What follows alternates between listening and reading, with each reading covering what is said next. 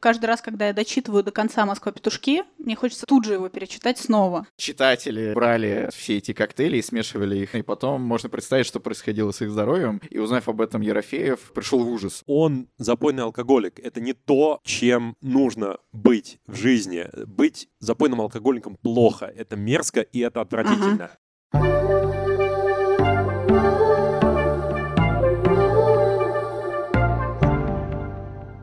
Привет, друзья! Большое спасибо, что вы пришли. Это первая открытая запись нашего подкаста. Напомню, что он называется «Закладка». И в нем мы говорим о знаменитых книгах в контексте мемов, психотерапии и соцсетей. И мы придумали этот подкаст не просто, чтобы узнать, что хотел сказать автор. Того или не хотел. Или не хотел, да, того или иного произведения, как это обычно в школе бывает, а чтобы понять, что этот текст значит для нас сейчас. Я напомню, что этот подкаст вырос из книжного клуба, который проходит в этом баре каждый месяц. Ну а сегодня мы будем обсуждать «Москва-петушки» Венедикта Ерофеева. И обычно мы зачитываем краткую аннотацию, но поскольку в поэме как такового нет сюжета, и все примерно представляют, что происходит. Я просто напомню о том, что это поэма о том, как интеллектуальный алкоголик Венечка пытается доехать из Москвы в петушки, чтобы навестить своего сына, подарить ему конфеты, орехи и навестить... Женщине конфеты, мальчику орехи. А, вот меня тут поправили, важное уточнение, да, чтобы навестить свою любовницу и сына. В процессе с ним происходит множество разных интересных приключений, о которых мы обязательно сегодня поговорим, но прежде представимся, потому что сегодня я в компании ведущих этого книжного клуба, и давайте вспомним, как кого зовут. Всем привет, с вами Настя, продюсер, человек психотерапии и большой любитель мемов. Привет, я Вова Нелидов, востоковед, японист, преподаватель МГИМО.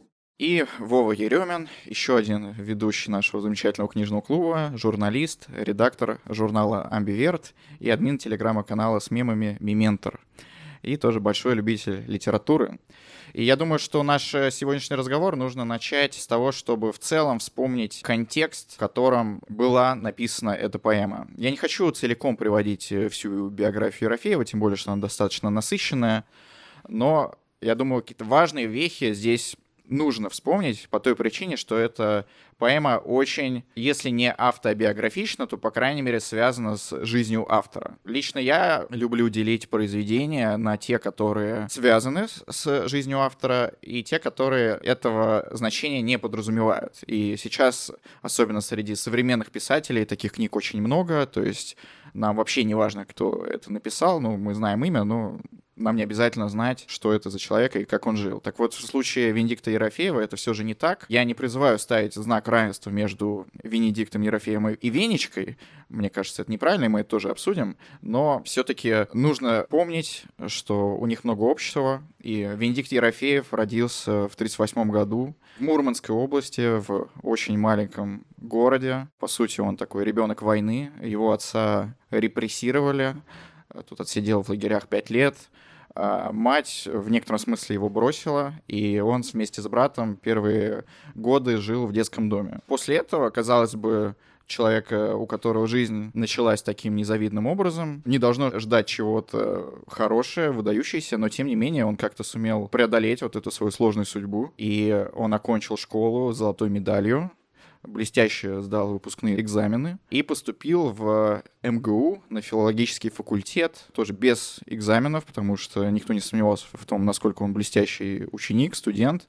Это вообще феноменальные случаи, очень редкие. Ну, сейчас, понятно, часто бывает, что какие-то э, ребята из провинции хорошо сдают ЕГЭ, поступают в Москву, но тогда это было сложнее. И, в общем, да, он поступает в МГУ, и вылетает оттуда уже через год. Отдельный вопрос, почему. И с тех пор он работал грузчиком, сторожем, дежурным милиции, монтажером кабельных сетей. И вот примерно в 69 году, когда он и прокладывал эти кабельные сети в районе Шереметьево и Лобни, он, согласно его же словам, написал эту поэму, сидя в монтажном вагончике. Вот. И я предлагаю начать наш разговор с того, в чем секрет популярности этой поэмы. Потому что изначально подразумевалось, что это произведение, рассчитанное на очень узкий круг советских интеллигентов. То есть э, Ерофеев вообще не считал, что это можно опубликовать. Он даже и не пытался это сделать, не думал, не строил планы. Он, э, можно сказать, по приколу набросал это за несколько месяцев и предполагал, что будет читать его друзья. Ну, вот там 12 человек, таких же образованных, там, интеллигентов, э, филологов, которых он узнал в ходе учебы там, в МГУ, во Владимире, потому что его еще исключали из трех других вузов. Но, тем не менее, значит, э, спустя три года «Москва-петушки» опубликована в Израиле, потому что друзья Ерофеева в тайне вывезли эту рукопись. Это начинает ходить в сам издате по Союзу. И только уже в перестройке, э, там, в, в конце 80-х, это в сокращенном варианте выходит в журнале «Трезвость и культура». Это вообще отдельный мем, да, тоже можно обсудить. А, и тем не менее, вот я замечаю, что прошло столько лет, и Ерофеева по-прежнему читают. По Москве петушки ставят спектакли. Я лично был на одном из них, и там этих э, постановок великое множество. Да, я обожаю. Я раза три на да, разных да. постановках была, это потрясающе. И вот я сейчас смотрю, сколько людей пришли послушать про Ерофеева, значит, он до сих пор актуален. И вот мне кажется, для каждого Ерофеев как будто свой немного. То есть интерпретаций, по крайней мере, этой поэмы бесконечное множество. И вот я хочу спросить э, ну, сначала Вову и Настю, потом мы перейдем вот к части, где вы сможете задать вопросы или поделиться своими мыслями. Вот что вас зацепило в этой поэме, по крайней мере, когда вы в первый раз прочитали и когда вы перечитали сейчас? Что это для вас? Я, если я попытаюсь ответить на этот вопрос, есть такой штамп, что там какое-то произведение очень многослойное, которое, к сожалению, достаточно часто употребляется, но вот я не могу так на скидку назвать какое-то другое произведение, которое было бы настолько, даже не то что многослойным, а у которого был бы такой большой диапазон смыслов. Ну, Улис. В каком-то смысле да, и в этом плане Ерофеев очень хорошо вписан в контекст модернистской литературы, но вот именно диапазон от каких-то глубоких философских смыслов, которые там закладывались э, Ерофеевым или которые могут рождаться у читателя этим текстом, и с другой стороны до вот этих вот реально смешных всех этих мемов и приколдесов. Я думаю, что, ну, наверное, большинство людей любят Ерофеева именно за это, за все эти э, гэги, которые я думаю, мы об этом еще поговорим, про ерофеевский юмор. То есть это вот как бы такой какой-то идеальный литературный супермаркет, в котором вы можете найти все, что угодно. От чего-то очень сложного и интеллектуального до псевдоинтеллектуального, до смешного, низкого, карнавального. Ладно, я, может, опять скатываюсь в какие-то литературные штампы, но вот таких вещей, которые вполне зашли бы современной аудитории какого-нибудь канала с мемами каждый раз, когда я дочитываю до конца «Москва петушки», мне хочется тут же его перечитать снова. То есть это такая книга, в которой можно копаться бесконечно и даже не искать отсылки какие-то, а просто наслаждаться этой поэтикой э, языка его. И что касается театральных постановок, в одной из театральных постановок очень хорошо играли со звуком, да, здесь все таки когда мы читаем, мы, нам сложно представлять, как эти люди разговаривают. Там был такой момент, когда Венечка приходит в ресторан, ему говорят «Хересу, нет!» И ты чувствуешь просто, что у тебя такое же похмелье, как у Венчики, этот противный звук, это «нет», который, на который ты так надеялся, на этот херес, и ангелы небесные нашептали тебе, что этот херес там есть, насколько это прекрасно. И так можно разбирать всю книгу просто по кусочкам, интерпретировать ее, разворачивать, придумывать, как говорят эти персонажи, в чем они одеты. И это такая канва, и каждый раз у тебя в воображении придумываются какие-то новые штуки. И, кстати, интересно, почему это поэма. Вот это отдельная история. Я все-таки, наверное, больше склоняюсь к э, версии э, Дмитрия Быкова, который говорит о том, что это такая же поэма, как и Одиссея, как и мертвые души, про путешествие человека, трикстера, который хочет попасть, куда он хочет попасть. По поводу поэмы я читал разные версии. По одной из них Ерофеев э, сознательно определил жанр Петушков именно как поэму, и можно предположить, почему. Потому что, во-первых, эта проза очень поэтична, ее идеально читать вслух, она музыкальна, там выдержан ритм. Ну, это, по сути, действительно стихи в прозе. Во-вторых, называя петушки поэмой, мы сразу вступаем в диалог с другими поэмами, к примеру, с кому на, Руси жить хорошо, отсылок в петушках достаточно. При этом, если послушать одно интервью Ерофеева, то он там говорит, что он вообще презирает жанры, он терпеть не может, когда люди копаются в этом, без конца спорят, поэма это не поэма, для него как будто это бессмысленные звуки, и ну, как бы есть текст, а больше ничего не нужно, а в остальном пускай там литература веда разбираются, если им так интересно. Но здесь вот тоже проявляется вот такая двойственность и трикстерство, то есть он, видимо, обожал создавать мифы вокруг себя, сам себе противоречил зачастую, и это вызывает интерес и желание разобраться сильнее почему все-таки так, а не иначе. Евгения Онегина называют энциклопедией русской жизни. Да. А, mm-hmm. И в этом же смысле Москва петушки является энциклопедией, ну, я думаю, советской жизни, да? Ну и современной жизни во многом тоже. А я как раз вот больше... Мне очень понравилась версия с Одиссеей, потому что там есть телемак ребенок, там есть место, которое это невозможно вернуться, там есть Орехова Зуева, которая с Цилой Харибда, то есть там очень много классных параллелей, да, есть люди, которые с тобой вместе путешествуют, а, по сути, там он спускается в ад в каком-то смысле, что его забрасывают, его ангелы, и Бог не разговаривает с ним. Очень много. На самом деле можно копаться, мне кажется, бесконечно, и каждый раз просто придумывать себе новую версию, версию, я не говорю о том, что это так и только так. Я как раз говорю о том, что ты можешь взять какую-то другую поэму или другое произведение и сравнивать с Венечкой и находить эти параллели. Это такая интересная интеллектуальная игра для тебя. Это такая игра в бисер, которую мы заслужили.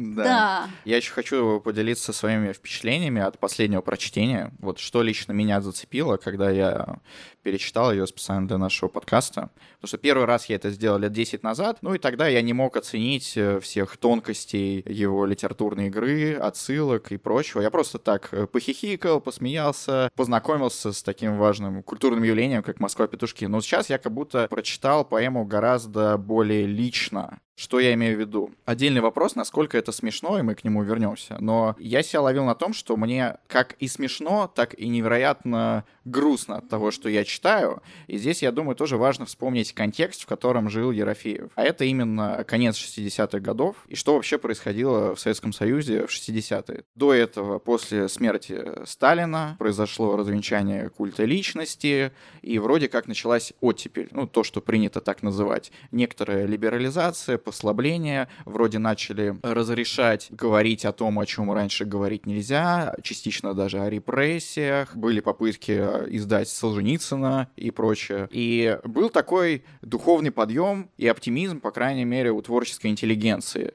он выражался в том, что появилась новая поэзия, то есть Евтушенко, Ахмадулина, и они такие гораздо более свободные поэты, чем какие-нибудь творцы при Сталине. Новая волна в кино — это, естественно, Тарковский, Хуциев и подобные им режиссеры, которые ну, начали снимать кино, как примерно в Италии, во Франции, ну, понятно, с некоторыми идеологическими рамками, но все были в восторге от того, что это, в принципе, возможно в Советском Союзе. Было такое ощущение, что все станет лучше, лучше, появится появится, наконец, социализм с человеческим лицом, но постепенно интеллигенция и в целом вся страна начинает разочаровываться в этой идее. То есть ехали в петушки, а вернулись в Москву. Э, вот, примерно так, да. Я напомню вот основные события, то есть 62 год, расстрел рабочих в Новочеркасске, которые хотели поднять себе зарплату, улучшить условия жизни, их, ну, буквально расстреляли, убили.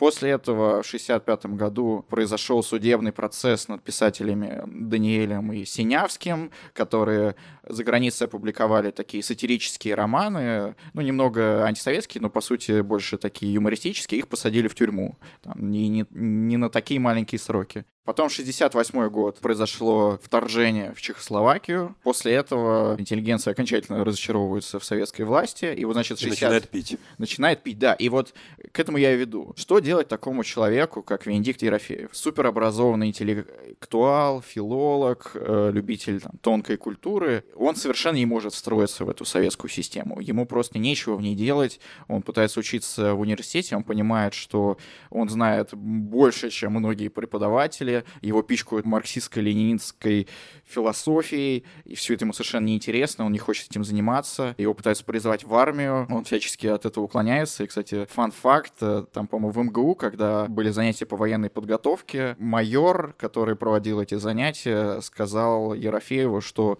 выправка — это самое главное в советском человеке. На что Ерофеев ответил, что вообще-то вы сейчас процитировали Геринга, нациста, э, и даже сами об этом не знаете. И там э, э, другой был случай, когда к нему подошел, по-моему, декан МГУ и спросил, когда вы будете сдавать экзамены. Тот просто ткнул ему пальцем в живот, процитировал северянина и ушел. И, кстати, его после этого даже долго не отчисляли, потому что настолько он был блестящий студент. И, в общем, человек, который не может встроиться, которому нечем вот этой системе координат заняться, он презирает все вокруг, не верит ни во что. И появляется такой феномен, как советское пьянство. Вот оно как будто даже немного не такое, как в других странах и как оно сейчас выглядит, потому что это становится полноценным методом эскапизма и побега в некий другой мир, где в целом тебя ничего не достанет из вот этих ужасов жизни вокруг. И, как я уже сказал, в поэме много смешного, но там это отчасти похоже вообще на какую-то исповедь, честно говоря. То есть он там местами пишет ну, просто о своей депрессии. Он говорит, что вот э, те люди, которые говорят про мировую скорбь, как литературный штарп, а я понимаю, что они имеют в виду. То есть я эту мировую скорбь чувствую каждый день. Вот кто-то ее ощущает, когда утрачивает близкого человека, а я с ней живу всегда. И то есть это как будто в некотором смысле крик о помощи даже, которую он потом не получил. И вот, не знаю, меня это просто очень задело, при том, что э, и смешно было в той же степени. Я вот хочу спросить, что для вас было больше вот смешного или мрачного, потому что там есть и то, и то. Есть у меня еще вопрос тоже дополнительный. А вы слушали, как сам Ерофеев читает «Москва петушки»? Есть да, запись, где он да. читает от начала до конца, и на самом деле вот это смешное и грустное, но в этой записи отражается, потому что там на фоне, то есть он не читает просто сел к микрофону и читает, он читает на какой-то тусовке, на вот этой пьянке, и вот эти звоны бокалов, а в самом конце, когда происходят ужасные вещи, когда ангелы отлетают, и Бог перестает разговаривать с ним, там полнейшая тишина, то есть ты чувствуешь эту грусть, и все вокруг чувствуют эту грусть, когда Венечка читает. Это прям очень мощно и сильно. Если кто-то не слушал, еще раз хочет послушать, Москва петушки очень рекомендую. Трансцендентальное пьянство. Я когда читал тот план этого текста, который был ближе мне всего, он в каком-то смысле очень сильно перекликается с тема, о чем ты говоришь. Другое дело, мне кажется, что здесь советский контекст, он, безусловно, важен. И в каком-то смысле, да, это определенная критика советской системы. Даже вот как раз это начало застоя, начало вот это вот как бы сказать, гниения этой системы. И мне кажется, что здесь есть параллель между разложением этого самого персонажа и самого личности писателя, потому что, будем откровенны, быть запойным алкоголиком плохо. Вы можете быть замечательным человеком, но все равно пить плохо, пить запоем еще хуже, и вы будете страдать, вы будете мучиться. Пить еще всякий шмурдяк еще хуже. Ну, по крайней мере, хуже, это да. вредно для здоровья. Это и вредно для здоровья, Ерофеев да. несколько раз лежал в больнице Кащенко с белой горячкой буквально. Да, но точно так же, параллельно с этим, мы видим разложение самой, если угодно, социальной ткани общества. Что я имею в виду? Ну, я не говорю даже об этом контексте, это там загаженная, заплеванная электричка. Мы примерно представляем себе, как все это выглядит. Там, слава богу, что сейчас, наверное, электрички все-таки стали почище. Я вот каждый день езжу, хочу сказать, что первый вагон примерно так же всегда выглядит плохо. Поэтому вот первый вагон — это, по сути, те электрички, на которых еще ездил Реликтовые, да. Да. Но меня прям очень впечатлило. Я не то, чтобы я этого не представлял себе, я это представлял, но, во-первых, описание того, как работают эти рабочие кабельщики, это вообще... То есть эм, когда они там типа специально портят кабель для того, чтобы не работать. И когда они просто бухают как черти вместо того, чтобы работать, еще по приколу начинают там какие-то графики составлять. Ну, я не знаю, там, может быть, наверное, разные могут быть претензии в отношении там современного капитализма, но то, что таких людей сейчас бы, если представить себе, что это были бы, я не знаю, какие-нибудь там рабочие РЖД, что их бы просто поперли бы через два дня после того, как они бы запили бы на работе, это, я думаю, большой плюс с точки зрения как бы организации инфраструктуры. Второй момент который меня очень впечатлил, это персонаж. Это вот этот вот контролер, который установил свою систему. Это, кстати говоря, одна из таких очень комичных фигур. И как раз тоже пример того, сколько комедии в этой поэме. Но, тем не менее, то есть тоже как бы сейчас это представить себе, мне кажется, было бы вообще совершенно невозможно. Но что мне было ближе всего, это даже не столько социальная критика, а другой пласт, который, я думаю, интересует любого человека, читающего книжки в России, это смысл жизни. Мы все понимаем, что вся русская литература, она про поиск смысла жизни, про поиск Бога. И мне кажется, да, мой первый поиск смысла жизни, а, мне кажется, что этот текст, он рифмуется с Достоевским очень хорошо. Ну, собственно говоря, об этом многие, насколько я понимаю, критики упоминают. И, в частности, с записками из подполья. И в записках из подполья это первый манифест, если угодно, ну, один из первых манифестов человека, который пытается как бы отказаться от системы, который говорит, что я, чтобы доказать, что я не фортепианная клавиша, а человек, я лучше сойду с ума, но не буду фортепианной клавишей. И здесь Ерофеев делает, на самом деле, мне кажется, героическую вещь. Он пытается дойти до самого предела этого отказа от участия в обществе, этого эскапизма, и он делает это, чтобы, э, ну ладно, не чтобы он просто был запойный алкоголик, но если приписывать этому какую-то телеологию, он тем самым как бы показывает нам, что там в конце вот этого вот туннеля протеста и отказа от участия в лицемерном обществе и вообще какой-то такой вот индивидуальности, доведенной до предела. И то, что он там находит, это на самом деле очень ценная находка. Ну, ладно, может быть, не очень ценная с точки зрения ваших мамы и папы, которые вам говорят, что пить плохо, но лично для меня это ценное. Много массовой культуры, не только массовая культура вообще 20-21 веков, она как раз именно про это. Она про человека, который как бы бунтарь, который отказывается от опостылевших норм и пытается дойти куда-то туда, зайти там за пределы добра и зла. И вот э, как раз Ерофеев показывает, что если идти за этот предел, если идти туда до самого конца, там будет не Тайлер Дёрден в классном красном пиджаке, и там будет не Нео, там, проснись Нео, там будет лежащий в луже блевотины Венечка. И он как бы ставит на себе эксперимент и получает отрицательный результат, показывая, что если мы откажемся от общества и просто пойдем по пути чисто интеллектуального развития и чисто развития какой-то чувствительности в себе, без какого-то самоконтроля адекватного, без какой-то самодисциплины и без какой-то структуры, то мы превратимся именно вот в эту вот кучу человеческого гноя, в которую в конечном счете превратился Ерофеев. Извините за такие фразы, но это то, как я это воспринял. И то, что он, можно сказать, пожертвовал собой ради этого результата, то, что он дошел туда, чтобы нам не надо было туда идти, для меня в этом огромный педагогический, если угодно, смысл этого текста. Ну, это перекликается с библейской историей. И вообще, если говорить о количестве отсылок в «Москва и петушках», то, конечно, отсылок к Библии там больше всего. И к Евангелию, и к различным апокрифам. И вот ты говоришь, что он пожертвовал собой. По сути, это то же самое, что сделал Иисус. Ну и на самом деле, если мы возьмем самый конец произведения, спойлер, он умер причем там есть какой-то вообще почти, опять-таки, извините за спойлеры, а там есть какой-то почти мистический элемент, что... Э, да, там такое ощущение, что это легионеры, которые как раз несут его на крест, условно говоря, Да, и что его. они ему протыкают горло шилом, эти угу. бандиты, слэш-легионеры, а в конечном счете, там, через 20 лет после этого сам Ерофеев умер от рака Ну, горла. у Ерофеева вообще с горлом была особая история. Он э, всю свою жизнь, это все, что я запомнила, видимо, из биографии Венечки, почему почему-то очень, очень ярко для меня. Он все время закрывал свое горло, то есть он носил всегда рубашки, застегнутые до конца, и для него это было очень интимное место. И, возможно, вот это вот попадание в это интимное место, вот эта незащищенность, так же, как у Иисуса была эта незащищенность, мне кажется, что именно поэтому поэма кончилась именно так. Именно такой метод убийств выбрали его палачи.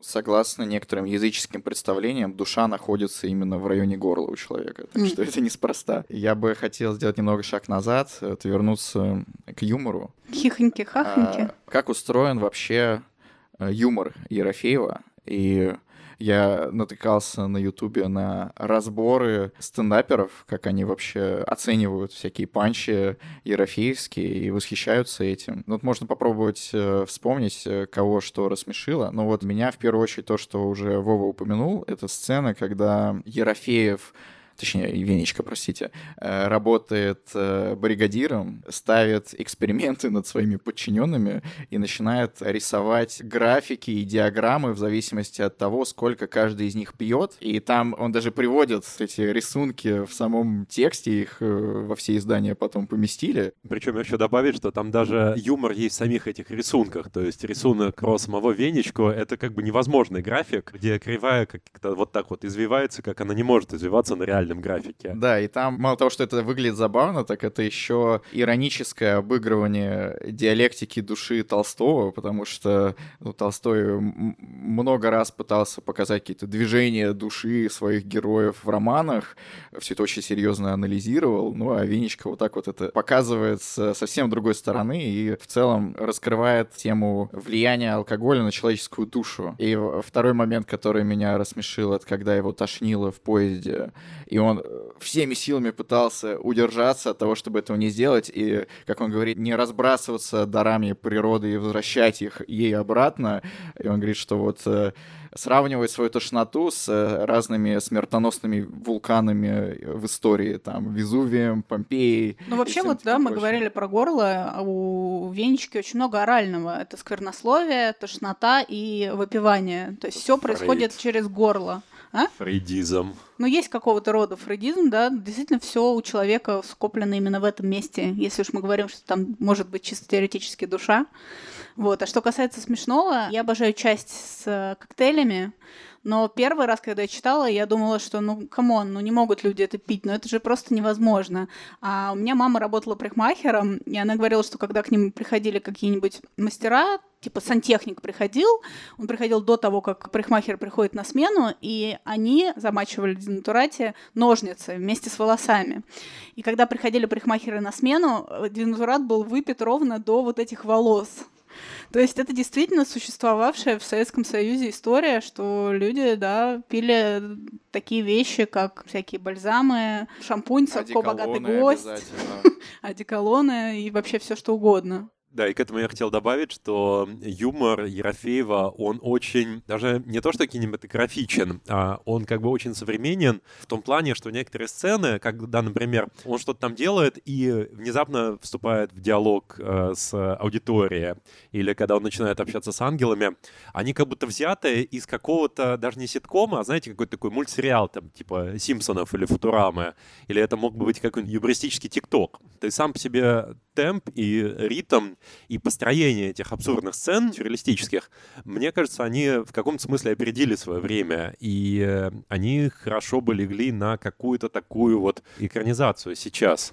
Да, мы ее, надеюсь, дождемся. И вот про рецепты хотел добавить. Это тоже для меня одна из самых забавных э, частей всей поэмы. И э, забавно в то же время еще то, что многие люди всерьез восприняли эти рецепты. То есть известный случай, когда читатели брали вот все эти коктейли и смешивали их именно в тех пропорциях, в которых сказано, и потом можно представить, что происходило с их здоровьем. И узнав об этом, Ерофеев э, пришел в ужас. Он говорит, вы что, сумасшедшие? Зачем вы это это делаете, ну, это, это литература. Он, ну, я напомню, он, он не мог предположить, что это вообще будет опубликовано, что это прочитают там его 12 друзей, и на этом все закончится. Но не, ну, в принципе, поцелуй это можно пить. Первый поцелуй, поцелуй... Ну, это, наверное, один из... Ну, это не авторские коктейли, это он просто описывает контекст. Да, и я еще отдельно посмеялся над причиной, почему он выдумывает эти коктейли, а я напомню. То есть он изначально там едет в электричке, пьет какую-то российскую водку, дешевое вино, и в процессе он начинает, э, как и положено русскому писателю, рассуждать о Боге, э, вступать с ним в диалог, если это возможно, и говорит, господи, вот я не могу, мне стыдно пить в твоем присутствии эти ужасные напитки. И я должен придумать нечто такое, что можно пить в твое имя, и чтобы было не стыдно. И вот тогда он приступает к описанию этих замечательных рецептов. Но это еще, да, ироническое обыгрывание вообще советской действительности, потому что я напомню, что водка, она стоила довольно дорого. Там она стоила чуть ли не 3 рубля, и далеко не все советские люди могли регулярно позволять себе покупать водку. Там средняя зарплата была где-то 100 рублей, если ты инженер, и вино стоило рубль 50, и чтобы удовлетворить свои алкогольные потребности, многие люди вот пили одеколоны и все такое прочее, тем более, что потом еще были попытки запретить алкоголь временно сделать сухой закон, как понятно, это ни к чему не привело. И еще одна важная тема, которую нужно поднять, насколько эта поэма сложна для понимания, потому что количество отсылок поражает. Есть, я уверен, там сотни разных серьезных академических исследований, филологов, литературоведов, культурологов, которые разбирают все эти отсылки. Мне кажется, если попытаться поговорить о каждой из них, вот мы будем сидеть, наверное, вот до следующего утра, и не факт, что успеем. Вот первое, что мне приходит в голову, это, конечно, там отсылки к Пушкину, к Евгению Онегину, mm-hmm. это, конечно, отсылки к Радищеву, потому что первое подобное произведение было в 18 веке, а как раз Радищева «Путешествие из Петербурга в Москву». И, естественно, он это все иронически обыгрывает. Там есть много отсылок к философии Эммануила Канта, когда mm-hmm. вот эти двое пассажиров в электричке распивают напитки, один поумнее, второй не столь умный, и тот, который не столь умный, говорит, а курва хорошо пошла, а тот, который поумнее, он говорит трансцендентально. Да. Нет, там умный-умный. Да, умный-умный, тупой тупой, да. Да, и помимо этого там миллион отсылок к Библии, различным историческим сюжетам, мифологическим сюжетам, очень много отсылок к советской mm-hmm. пропаганде, советским штампам. И вот э, вопрос такой, насколько вообще необходимо в этом всем копаться? Нужно ли обладать всем этим контекстом? Потому что если нужно, то прочесть «Москва-петушки» и понять вот хотя бы большую часть того, что заложил туда Ерофеев, это нужно быть, ну, прям очень образованным человеком. Я про себя честно скажу, что мне не хватает образования. Я тоже я, пыталась. Может быть, вот я уловил там, ну, хорошо, если половину, там, 70%. Или вы считаете, что в целом не обязательно это все понимать, и можно вот читать, как читается? Я тоже читала и очень быстро забросила книгу, книгу, где рассматривали все отсылки, там где-то страниц 300, но при этом, опять же, вспомнила, что Илиада и Одиссея действительно сложно читать, не понимая отсылки. У тебя книжка состоит на одну треть это текст произведения, две трети — это отсылки. Честно скажу, я забила в какой-то момент на отсылки, просто читала единым текстом, и что-то, что мне было интересно, я могла загуглить, добавить для себя, но в целом читать чистый текст намного кайфовее, чем с таким огромным количеством комментариев, которые есть.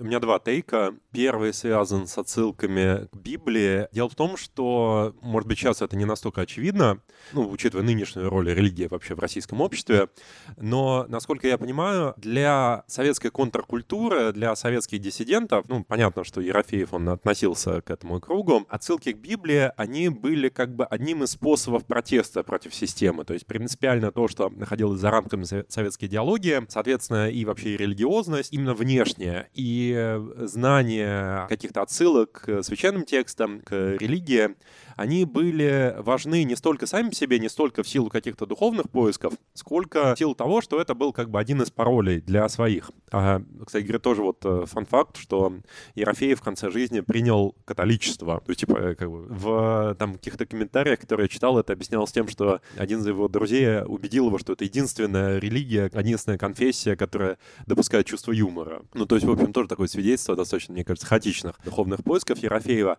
И второй мой тейк тейк. Может быть, я сейчас испытаю э, как бы летящие в себя э, гнилые помидоры, но меня уже на книжном клубе иногда обвиняют в авторитарных тенденциях. Мне кажется, что не надо Ерофеева ставить на какой-то тот огромный пьедестал, на который его зачастую ставит критика. Вот, например, в том издании, которое я читал, там была статья некоего Александра Генниса, а, ну, это там иммигрантский литературовед, филолог тоже, в которой он просто настолько рассыпается мелким бисером в эпитетах перед Ерофеевым, что это пророк, что это вообще там путеводная звезда, что это там чуть ли не святой. Я призываю вернуться к объективной реальности, mm-hmm. заключающейся в том, что он, безусловно, талантливый писатель, может быть, там в какой-то степени даже гениальный писатель, талантливый, учитывая его бэкграунд.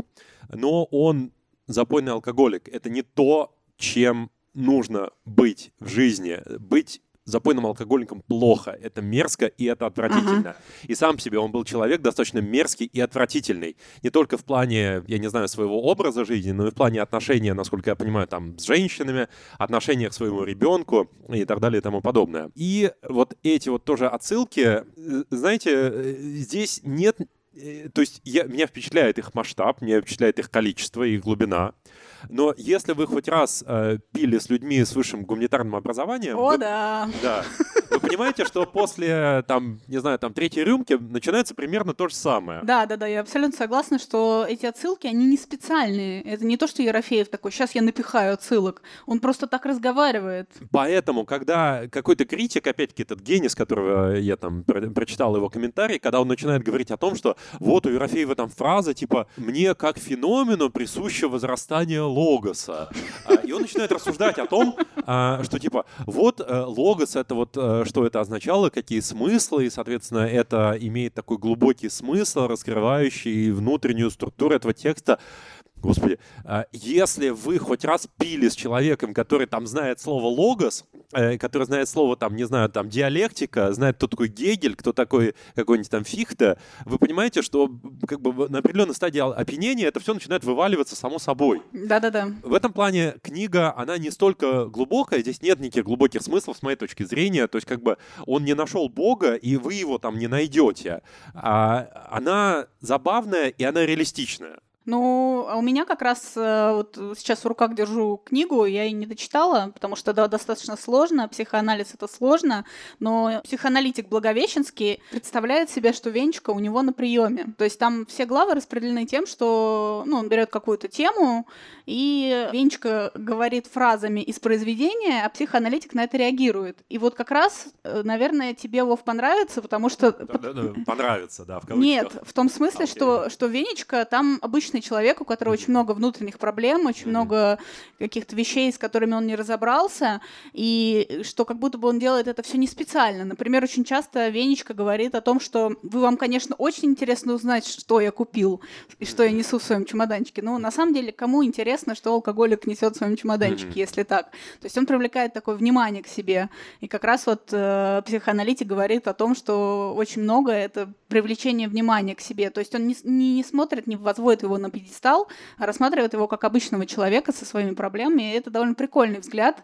Если мы тоже читая, будем рассматривать его как какого-то человека, которого мы встретили по пути в поезде Москва-Петушки а не как великого, гениального героя В этой связи мне кажется, что Москву и петушки надо рассматривать не как чисто текст, а вот именно как явление и все, скажем так, волны, да, то есть как бы все какие-то отражения, которые это явление вызвало в позднесоветской и вот постсоветской культуре. Ну, я попробую возразить. Мне кажется, рассматривать поэму как текст тоже можно. И самое главное, что это идеальное постмодернистское произведение, примерно как «Имя Розы» Умберто Эко. Ну, конечно, сложно сравнивать, потому что роман Эко, он гораздо объемнее, гораздо серьезнее, хотя и всякого юмора и иронии там хватает, но если вспомнить, как устроен роман Умберто Эко, то там тоже есть несколько слоев. И вот первый слой, он детективный. И это все можно считать вообще любому человеку практически без образования, который просто умеет читать, и э, если ему интересно следить за вот детективным расследованием о том, кто все-таки убивает монахов в средневековом монастыре. Но также там есть еще несколько слоев, а именно слой исторический, и там множество разных отсылок к истории христианства, истории Европы, в этом всем интересно копаться, но не обязательно. А есть еще слой философский, и там очень много рассматривается философия Аристотеля, например, и вот это уж совсем для любителей. Ну и смысл в том, что это как некий торт слоеный, да, и там каждый может выбирать тот слой, который ему больше всего понравится. И вот э, в Москва-петушках это устроено примерно так же, потому что на первом слое, ну это просто э, приключение алкоголика, который сталкивается с разными забавными ситуациями. Конечно, он там цитирует э, разных философов и писателей, но по сути не обязательно в это все вникать. А вот людям, которые чем-то таким интересуются, вот им как раз интереснее будет исследовать, а что же он такого там напридумывал. И поскольку это идеальный такой прозрачный постмодернизм, который работает как зеркало, там каждый может увидеть что угодно. Вот кто-то, может быть, подумает, что там всерьез можно что-то понять о логосе, смысле жизни, боге. И я не удивлюсь, если кто-то и сделает какие-то серьезные выводы по этим направлениям. а также можно просто поугарать, похихикать. И, в общем, я считаю, что каждый вправе находить что-то свое в этом тексте. И вот мне обязательно будет интересно послушать, вот кто что нашел э, среди наших слушателей. А мы будем угорать, хихикать над и мемами? Вот я как раз, да, хочу сейчас э, предложить перейти к нашей рубрике, которая называется «Книга мемов». В ней мы пытаемся понять разные произведения с помощью мемов и обсудить их. И вот э, первый мем вы уже видели на заставке. Это довольно популярный мем, отсылающий к моральной философии философии и вагонетки. То есть э, наверняка все слышали о том, как э, люди пытаются понять, кого же лучше спасти, кого убить, если там привязанных людей к рельсам пытается раздать поезд. И вот здесь, да, на этом меме видно, как один человек следует петушки, и радуется, второй следует в Москву и печалится, но ирония в том, что на самом деле это один и тот же человек, это Венечка. Просто в начале своего путешествия он воодушевлен, а в конце не очень. И вот э, следующий мем, он у нас такой. Это тоже довольно популярный мемный шаблон, который обычно называется «Что ты делаешь, э, сынок?» Are you winning, son? Uh, да, uh, побеждаешь ли ты, сынок? Я напомню, что он появился, как и большинство таких мемов, где-то в недрах американских имиджборд и соцсетей. И на изначальном варианте там изображали сына, который надел шлем виртуальной реальности, смотрит на экране какую-то невообразимую порнографию, мастурбирует сразу всеми возможными способами. Ну и предполагается, что здесь есть некий конфликт между тем, как на это все смотрит консервативный отец и чем занимается его сын. Ну, такой классический конфликт, описанный еще Тургеневым. Но, как и подобает в нашей рубрике «Книга мемов», мы пытаемся их адаптировать под конкретное произведение. И у Ерофеева эта ситуация разыгрывается немного по-другому.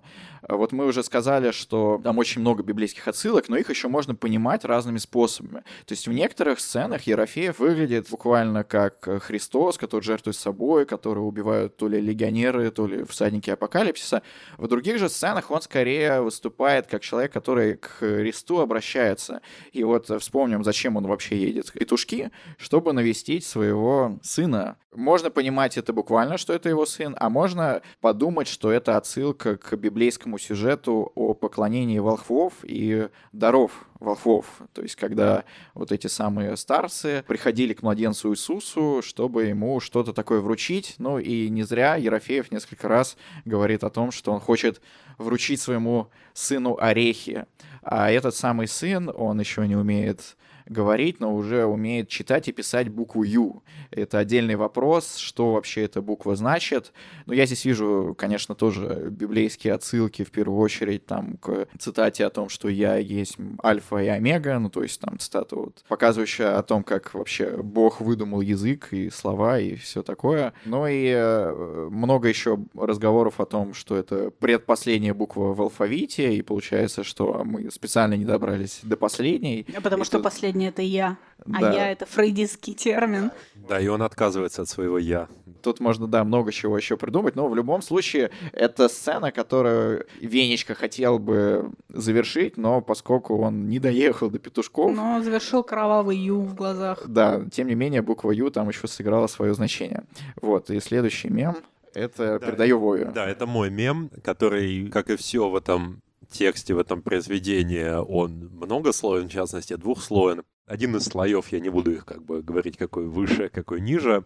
И, конечно, я не претендую на какую-то глубину, но тем не менее. Первое — это вот ожидание того, чем будут петушки, и намеренная такая какая-то размытость даже, когда петушки становятся чем-то вроде символа всего, к чему вы стремитесь, какого-то счастья, прекрасного будущего, любви, если угодно. Но в данном случае это вот выражается футуристичности и такой вот фантастичности того, что там вас ожидает. А второй, который, может быть, а, отчасти перекликается с первым, опять-таки, простите за спойлеры, но вот в конце, когда Венечка попадает, как он думает, в петушки, и он удивляется тому, насколько в петушках огромные дома, широкие улицы, еще не понимая, что это на самом деле Москва. А вот, пожалуй, что нечто подобное, возможно, он видел перед собой, вот эти вот огромные дома, жестокий город, который, собственно говоря, его и покарал. У меня это еще рифмует с, с похожим мемом, где изображают идеальное будущее, если бы люди чего-нибудь не делали. Конечно, здесь э, напрашивается опять еще одно библейское сравнение, ну то есть это некий Эдем, некий рай, куда Венечка хотел бы добраться, но так и не добрался. Опять-таки небесный град, небесный Иерусалим, город на холме. Да, при этом Венечку там называют мудил, это грешный, который абсолютно не рифмуется с этим великим, красивейшим городом, о котором он говорит.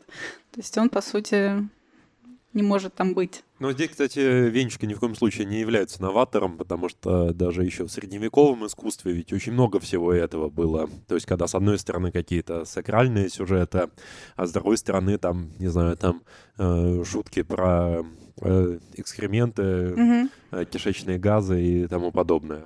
Ну, я думаю, чтобы еще понять иронию, заключенную вообще в самом названии, нужно понимать, как выглядит Россия и как выглядит, тем более, советская Россия. И в Москве есть всего два города, это Москва и Петербург. И в литературной традиции это долгое время точно э, так и выглядело. Напомню, что предшественник Ерофеева Радищев э, писал свое произведение под названием «Путешествие из Петербурга в Москву» и э, описывал тому, как он ужасается, как выглядит Россия между этими двумя пунктами, но никому как будто и в голову не приходило, что можно ехать из э, Москвы куда-то еще, как не в Петербург. И вот петушки — это вообще что? То есть это, ну, по сути, такое Э, место которого нет. Это само по себе название намекает на то, что ничего торжественного, великого вас там не ждет. Скорее всего, это достаточно скромный городок. И я думаю, что многие поклонники Ерофеева, которые совершали эти путешествия, потом были слегка разочарованы тем, что они увидели, если они, конечно, туда вообще могли добраться, потому что, как выясняется, это непросто. Вот. Но следующий мем у нас выглядит так. Ну, это на самом деле та же примерно тема, о которой мы говорили. Это достаточно свежий мем шариком из собачьего сердца, который сидит на диване. И обычно он что-то мечтательно говорит: Вот, сэкономлю 20 тысяч рублей, куплю крипты. Вот такие вот какие-то вещи. А у нас, соответственно, Шариков говорит, сейчас приеду в Петушки, заживу. Опять же, да, Петушки — это такой, как мы говорили, град небесный, где жасмин не отцветает ни летом, ни зимой, где птицы поют и днем, и ночью, не умолкают. И вообще, это такое место, которое тебя тянется, но проблема в том, что Венчика не может добраться до этого места, потому что если бы он туда добрался, то вся вообще структура поэмы была бы сломана. Это было бы нелогично и неинтересно. Мы уже говорили про Одиссея, да. Одиссей тоже стремится на Итаку, но он не может попасть уже на ту Итаку, потому что его слишком долго там не было, потому что он уже сам стал другим, и Итака стала другой. И также не может бедный Венечка попасть в другие петушки, которые он помнит. Поэтому это все остается его мечтой, и возвращается он на Курский вокзал. Хотя, если так вот честно просто посмотреть обычную структуру, по сути, его просто толпа вынесла и занесла в другой поезд, когда он был пьяный. Ну, на самом деле, ничего сверхъестественного не случилось. Не какие-то великие силы повернули поезд вспять, чтобы он не попал в свои петушки. Это скорее как бы больше такой архетипичный сюжет, что невозможно добраться до родины, если ты уже изменился. Я думаю, эту ситуацию еще можно понимать как отсылку к русской истории, которой было очень много моментов, когда наши предки, соотечественники думали, что можно прийти в светлое будущее, совершив один радикальный прыжок, и на этом ты точно в этом светлом будущем окажешься. Ну и, конечно, в первую очередь здесь на ум приходит Октябрьская большевистская революция, от которой все ждали, ну не все, но все, кто разделял эту идеологию, э, ждал, что это светлое будущее вот-вот наступит, вот стоит только сменить э, власть на правильную. И, разумеется, ну, от одного такого действия сам по себе мир не поменяется, его физические законы не изменятся, хотя многие большевики считали, что они смогут вообще изменить законы Вселенной, начать преображать действительность вокруг, и тот же Платонов, советский писатель, это обыгрывает в своем котловане, о котором мы говорили в предыдущем выпуске нашего подкаста. К этому я хотел бы добавить, что есть еще более точная параллель с русской культурой, с традиционной русским мышлением, а, потому что есть образы каких-то мест загадочных, в которые ты не можешь попасть, но которые синонимичны счастью, прекрасному будущему или чему-то подобному. Это там и град Китеж, и что-то вроде, по-моему, где-то у то ли у Толстого, то ли у кого-то еще рассказывалось, что там в какие-то моменты крестьяне внезапно начинали говорить, что вот есть какие-то там белые воды, и вот если вы туда пойдете, то вот там будет типа все хорошо. Такая все гиперборея. Да, то есть такая гиперборея, идея о том, что смена географического места жительства может коренным образом искупить э, все ваши беды и невзгоды и принести вам вечное и бесконечное счастье. Причем э, сам же Ерофеев стебется над этой идеей. Там есть сцена, напомню, когда он в пьяном бреду воображает, а что было бы, если бы в Петушинском районе они взяли власть и как э, в отдельно взятом регионе построили правильный режим. И они там придумывают, какие какие замечательные декреты бы они издали, поменяли стрелки часов, постановили, что магазины нужно открывать пораньше, закрывать попозже. Ну, естественно, это все... А, объявили войну Норвегии. А, да, объявили войну Норвегии, сходили на почту и отправили письмо королю Норвегии. И открытки с желудями. Которые потом, да, удивлялись, почему эта война все-таки не начинается. В общем, да, э, следующий мем. Да, это мем мой. Э, он отсылает к истории, которая не так давно развернулась э, в интернете, а именно к сюжету под названием «Картовуха». Это еще один полуреальный, полумифический напиток. Я напомню, что один энтузиаст в интернете рассказал о том, что можно готовить такой напиток с помощью мертвых кротов. И он достаточно подробно в стиле Курехина, который говорит о связи Ленина и грибов, рассказывает о том, как все-таки приготовить этот напиток. И, конечно, когда произошел этот мем, и все его активно обсуждали в соцсетях, я не подумал о Ерофееве, но вот когда я сейчас перечитывал «Москва-петушки», это первое, что мне пришло в голову, потому что, ну, как будто бы и без влияния Ерофеева в нашей культуре вот есть такое желание создавать э, чудесные неведомые напитки, экспериментировать над собой и, ну, по сути, угрожать своему здоровью.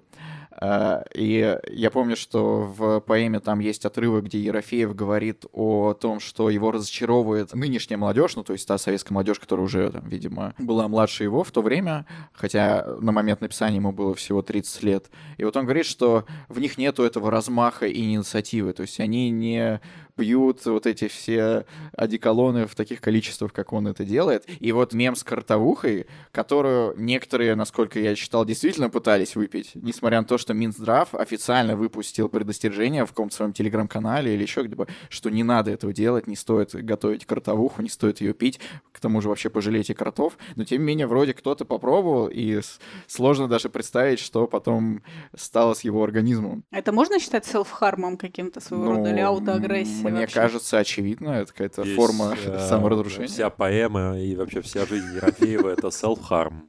Да, безусловно. Э, следующий мем. И, кстати, про self-harm. И, кстати, да, кстати, любимая про self-harm. Это мой мем, и э, этим мемом я все-таки отстаиваю свое право на моралистскую а, интерпретацию и моралистский анализ поэмы «Москва и петушки», я говорю о том, что, конечно, все эти отсылки и восхищаться всеми этими отсылками, всеми этими слоями смыслов э, и литературной глубиной, начитанностью, количеством аллюзий — это очень хорошо, но давайте все-таки не забывать, что есть объективная реальность. И в этой объективной реальности обгаженный алкоголик — это некрасиво, плохо и не то, кем нужно быть. В этом смысле, мне кажется, Ерофеевская поэма, в отличие от многих других постмодернистских текстов, которая, по сути, является не более чем невинной языковой игрой. Вот как раз э, имя Роза, о которой Вова говорил, а, это именно такое. То есть это вот сидит такой успешный, благополучный, а, опрятный, интеллигентный университетский профессор-медиевист и пишет умную книжку, в которой есть много слоев смысла. Все очень хорошо, это очень интересно. А вот когда у нас есть такой персонаж, как Ерофеев, который изливает всего себя, то мы понимаем, что это не просто игра, это вся его жизнь. И в этом смысле, мне кажется, происходит нечто почти диалектическое. А, дойдя до своего предела, постмодерн ерофейского текста, он как будто преодолевает себя и выходит куда-то в метамодерн, в какую-то вот новую искренность, а, в пост-постмодерн. И мне кажется, что это один из главных вкладов этого писателя, этого текста в русскую культуру. Как будто он в каком-то смысле подводит черту под всеми этими вот такими вот психоделическими исканиями и выходит куда-то на следующий уровень, или, во всяком случае, позволяет нам использовать этот текст как трамплин, чтобы выйти на следующий уровень. Кстати, твоя моралистская позиция, как ты сам ее назвал, мне напомнило ну, о том, что мы уже сегодня упомянули, но кратко можно чуть подробнее об этом поговорить, что как вообще впервые публиковали «Москва-петушки» в Советском Союзе. Ну, то есть, понятно, сначала поэму издали в Израиле, потом это перевели где-то во Франции, ну, в общем, это начало ходить по иммигрантским кругам. Но потом началась перестройка, настоящая оттепель, стали печатать то, что раньше вообще напечатать было невозможно, и дошло до того, что, по-моему, где-то в 88 что ли, году в журнале «Трезвость и культура» большими сокращениями, всякими цензурными, вышла эта поэма. И что вообще такое журнал «Трезвость и культура»? Сейчас сложно это, наверное, представить, потому что журналов-то практически не осталось. Но это, по сути, вот издание, с помощью которого советская власть пыталась бороться с алкоголизмом. Там публиковали разные назидательные истории, смысл которых сводился к тому, что вот смотрите, что будет с вами, если вы будете пить разные интересные напитки. И это опять нас отсылает к тому, насколько по-разному можно понимать этот текст «Москва-петушки». Это удивительно. То есть, ну, кто-то не иронично, вот просто э, плюнул там на все библейские отсылки, на все. Это, это просто исповедь алкоголика, который нас ужасает своим образом жизни, поэтому мы напечатаем это в журнале «Трезвость и культура». И я не знаю, подействовало это на кого-то в таком смысле. Прочитал он такой, блин, не, вот теперь точно все все в завязке. Э, так что, да, это интересно перекликается с тем, что ты говоришь. Вов, а ты расскажешь про сам мем-то? А то слушатели не видят его. А, да, собственно, сам мем — это герой Киллиана Мерфи из э, фильма «Острые козырьки». А, ну, в общем, не, не важно, что это за персонаж, но это такой очень хорошо одетый мужчина, одетый в стиле начала 20 это, по-моему, века. сериала «Острые козырьки». Да, да, «Острые козырьки», да, который с чувством собственного достоинства и уверенности смотрит куда-то вдаль. И подпись этого мема э, звучит следующим образом. «Поднялся над обывателями, чел хорош, как насчет подняться из канавы?» Кстати говоря, тоже вот немножко хотелось бы развить эту мысль. Э, вот я сам сказал про достоинство во взгляде этого персонажа. У Ерофеева есть как раз несколько пассажей, в которых он как будто бы намеренно, собственно говоря, отвергает саму идею человеческого достоинства где он говорит о том, что а, вот были бы все на свете малодушные, как было бы все хорошо. Или что-то вроде, что вот там типа говорит о том, что вот потом взвесят нас на весах, имея в виду загробную жизнь или там Божий суд. И вот мы легковесные, мы окажемся лучше и сильнее, чем тех, кто жил со смыслом, с каким-то намерением и с планом. И вот мне кажется, что это как раз еще один пример того, что в чем, собственно, заключается этот ответ, который пытается дать Ерофеев, и который он за своем опыте показывает, оказывается неверным ответом на вот все самые самые важные вопросы человеческой жизни. Ну, то про этот эпизод э, с малодушностью просто хочу коротко э, добавить, как я это понял. То есть, э, по-моему, это как раз тоже иронизирование над советскими штампами, потому что вот советских людей пичкали вот этими идеологемами про то, что, например, в жизни всегда есть место подвигу, что вот ты э, в любой ситуации сможешь э, приблизить общество к коммунизму, там, если ты пионер, помочь бабушке и так далее, и так далее. Ну, естественно, к 70-м годам, началу застоя, уже никто всерьез это не верил. И Ерофеев просто такой, блин, э, достали. Вот э, давайте мы поживем э, с таким настроем, что не везде есть место подвигу, и можно просто побыть тварью дорожащей, а не Наполеоном. Ну, там тоже он цитирует э, Достоевского, вот этот э, мотив Раскольникова, и говорит, что вот сознательно я хочу быть тварью дрожащей, оставьте меня в покое. Так что да, и вот следующий мем — это мой мем, последний. Он, э, может быть, не столь э, широко известен, как там про э, выигрываешь сынок. Он, мне кажется, картовуха. отовсюду, просто из каждого утюга. Этот не, ну, мем. Знаешь, смотря на что, вы, на что вы подписаны. Господи, да. кого раздражает уже этот мем, друзья? А, ну, я напомню или поясню, кто не знает, это персонаж, которого называют Смак Джек.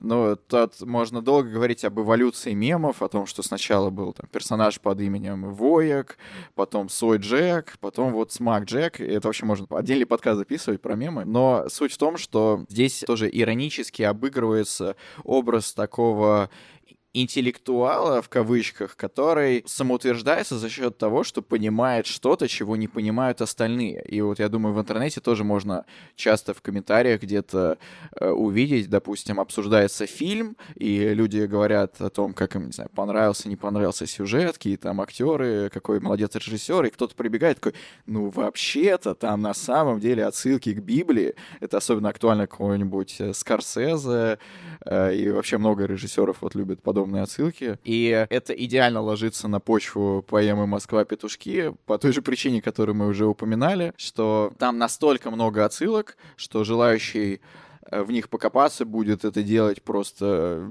годы, и не факт, что Э, все из них поймет. И вот э, человек, который уже совершил этот труд, он может э, самоутверждаться таким образом, что вот, а вы-то не поняли, что там миллион отсылок к Библии, литературным произведениям и штампам советской пропаганды. Действительно тонко, не все смогут понять. Ну и вот количество скобочек намекает на то, что это все, конечно, иронично и не стоит принимать за чистую монету.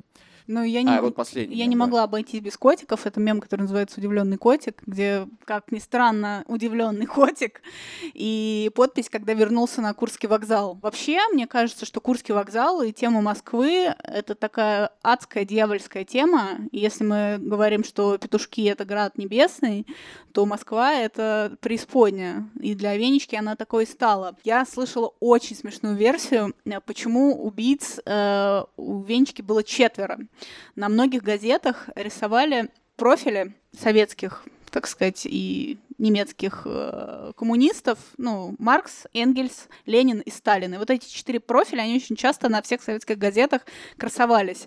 И э, русскому интеллигенту, конечно же, э, он настолько не верил тому, что происходило в стране, что ему было очень страшно, что цифра 4 стала для него такой адской и немножко дьявольской. Это, а, ну, это ну, абсолютно это, безумный, да, конечно. апокалипсиса. Четыре, четыре всадника апокалипсиса, да, тоже подходит. Что еще? Четыре вождя э, коммунизма. Какие еще у вас приходят, кстати, на ум вещи? Четыре пятилетки.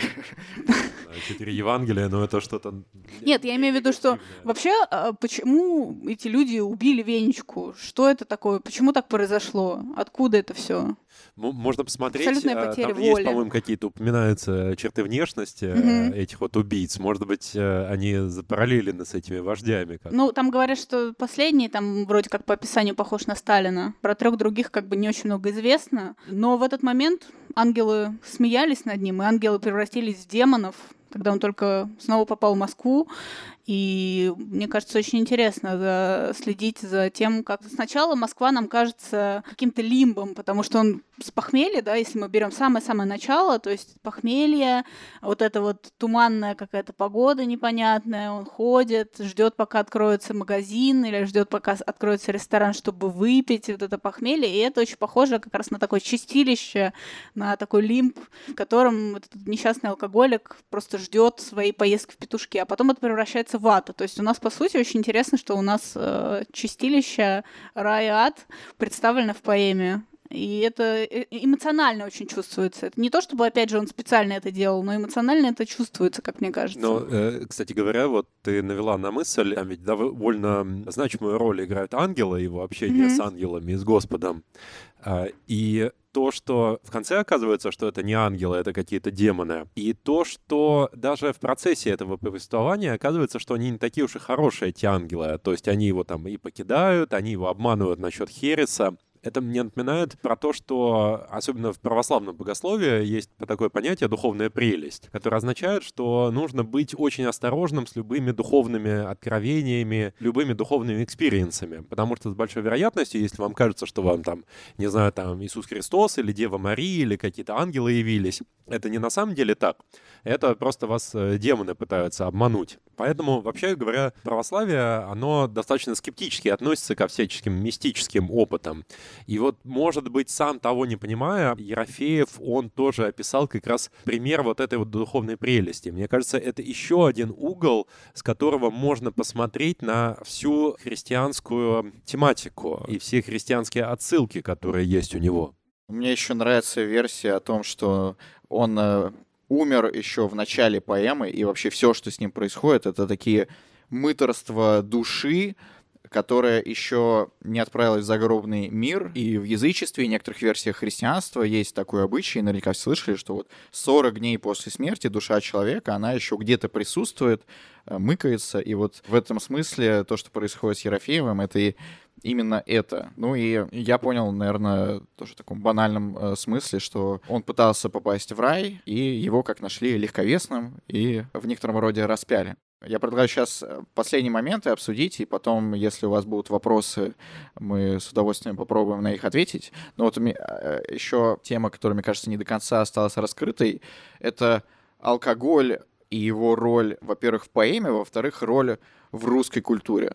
Потому что кажется, что это вообще очень важный элемент э, мировоззрения русского человека в целом. И даже если он не пьет, у него может быть к этому некое особое отношение, потому что это тоже корнями уходит еще в языческую культуру, и э, когда к алкоголю относились как к некоторому средству общаться с духами, и э, недаром до сих пор я много раз встречался с таким ритуалом на кладбищах, когда люди оставляют водку на могиле человека. Ну, во-первых, почему не какой-либо другой э, род напитков, почему именно алкоголь, во-вторых, почему водку, это тоже какой-то именно в русской культуре имеет особый смысл. И вот, э, как вы поняли, роль алкоголя в поэме, то есть это просто, опять же, способ саморазрушения человека, который не нашел себе места в этом мире, который он презирает, или это нечто большее? Ну, водка же, она, по сути, пшеничная чаще всего.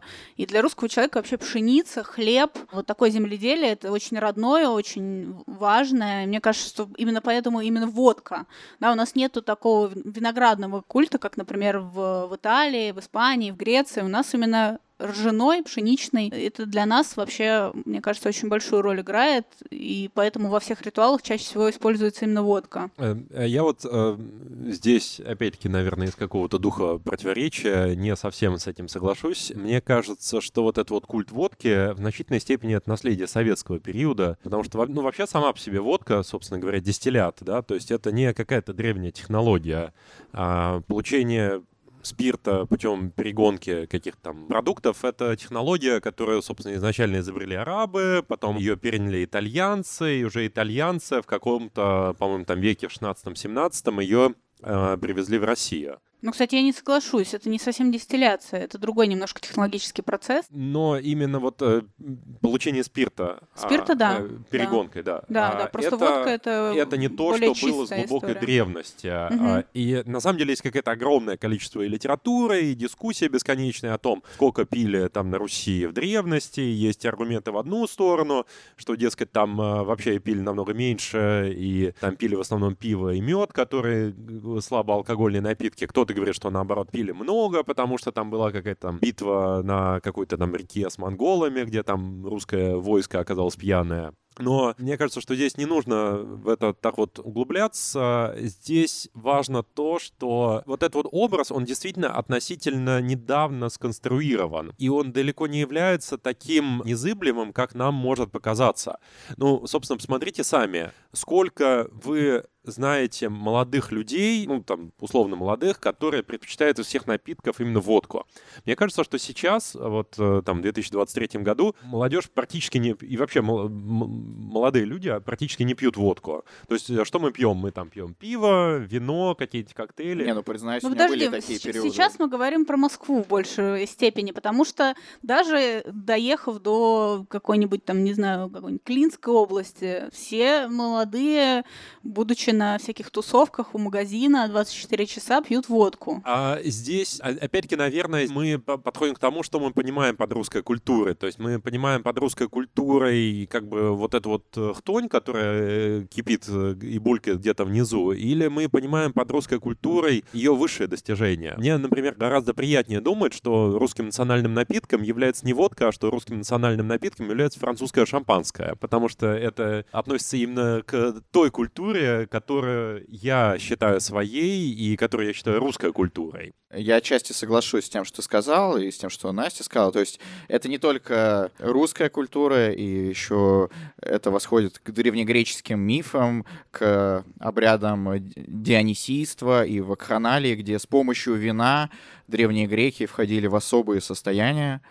различные мистерии. Но при этом я не совсем соглашусь, что это исключительно советский концепт. И я уже упоминал, какое значение имеет в контексте поэмы Ерофеева произведение Некрасова «Кому на Руси жить хорошо». То есть я напомню, там по сюжету бывшие крепостные мужики собираются и ходят по стране, чтобы понять, кому лучше всех живется. Они там опрашивают чиновника, папа, помещика, царя и приходят к выводу, что на самом деле никому хорошо не живется, но там довольно скомканный финал, и известно, что Некрасов на самом деле еще раздумывал вставить другую версию этой концовки, когда мужики обходят всю страну, возвращаются к себе и видят видят в Дрободан пьяного мужика, который валяется в канаве, они с ним говорят и понимают, что вот, ему хорошо жить на самом-то деле, что все остальные страдают, а это единственный способ э, для того, чтобы достигнуть некоторого счастья. Но и при этом все-таки действительно это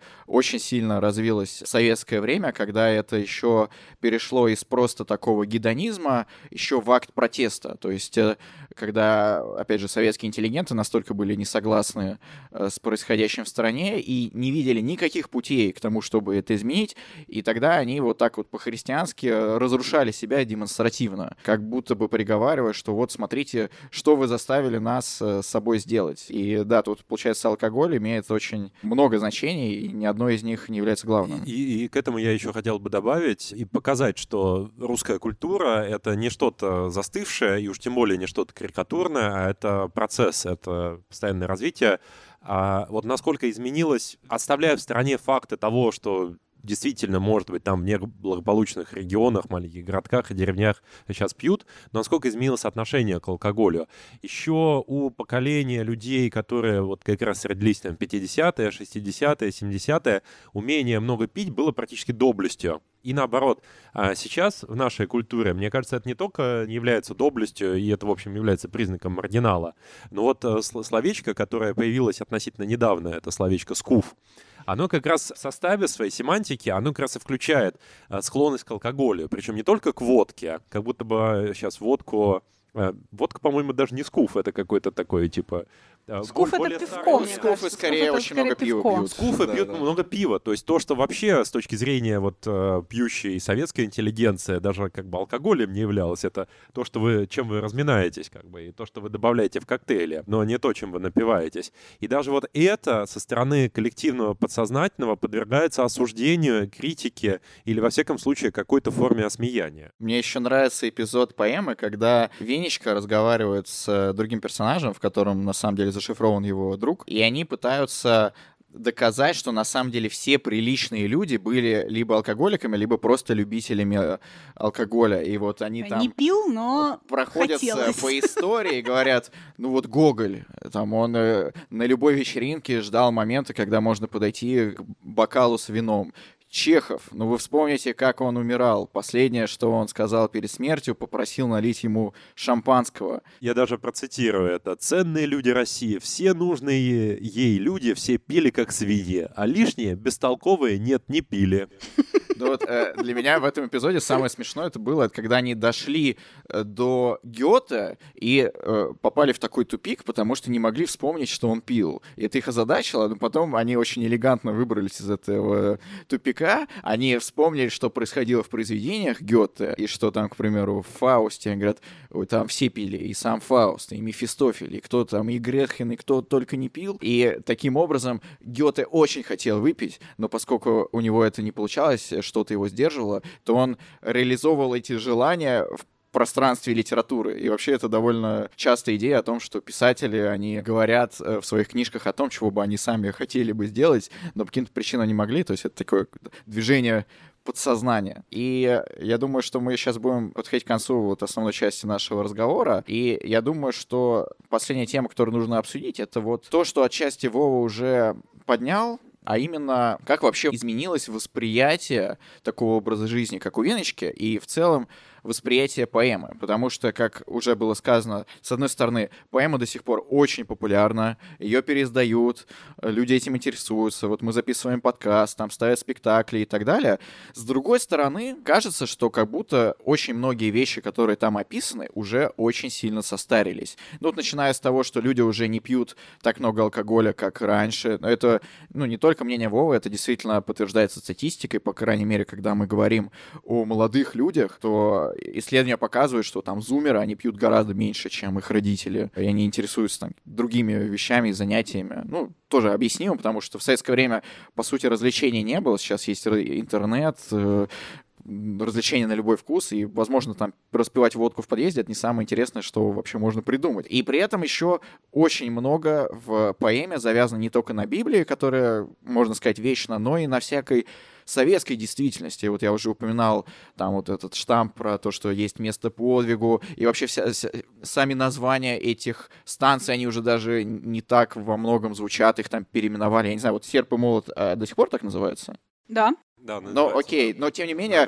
сам, само значение, сами ассоциации, которые вызывают эти названия, у советского человека понятно, что они сразу считывали это все. Ну, понятно, что э, здесь имеется в виду такой сюжет Октябрьской революции, здесь имеется в виду такой сюжет пропаганды, который там, не знаю, в Великой Отечественной или там в 30-е годы или в 20-е все это придумали, там э, разные, не знаю, там Инесса Арманд, любовница Ленина, и очень-очень много имен, которые, мне кажется, для современного молодого человека ну, даже образованно, не особо много значит. А это тогда считывалось даже не интеллектуалами, а просто на раз-два. Вот даже вот монтажники, которые пили с Ерофеевым, поскольку их пичкали всем этим с детского сада, они это все считывали вот за секунды.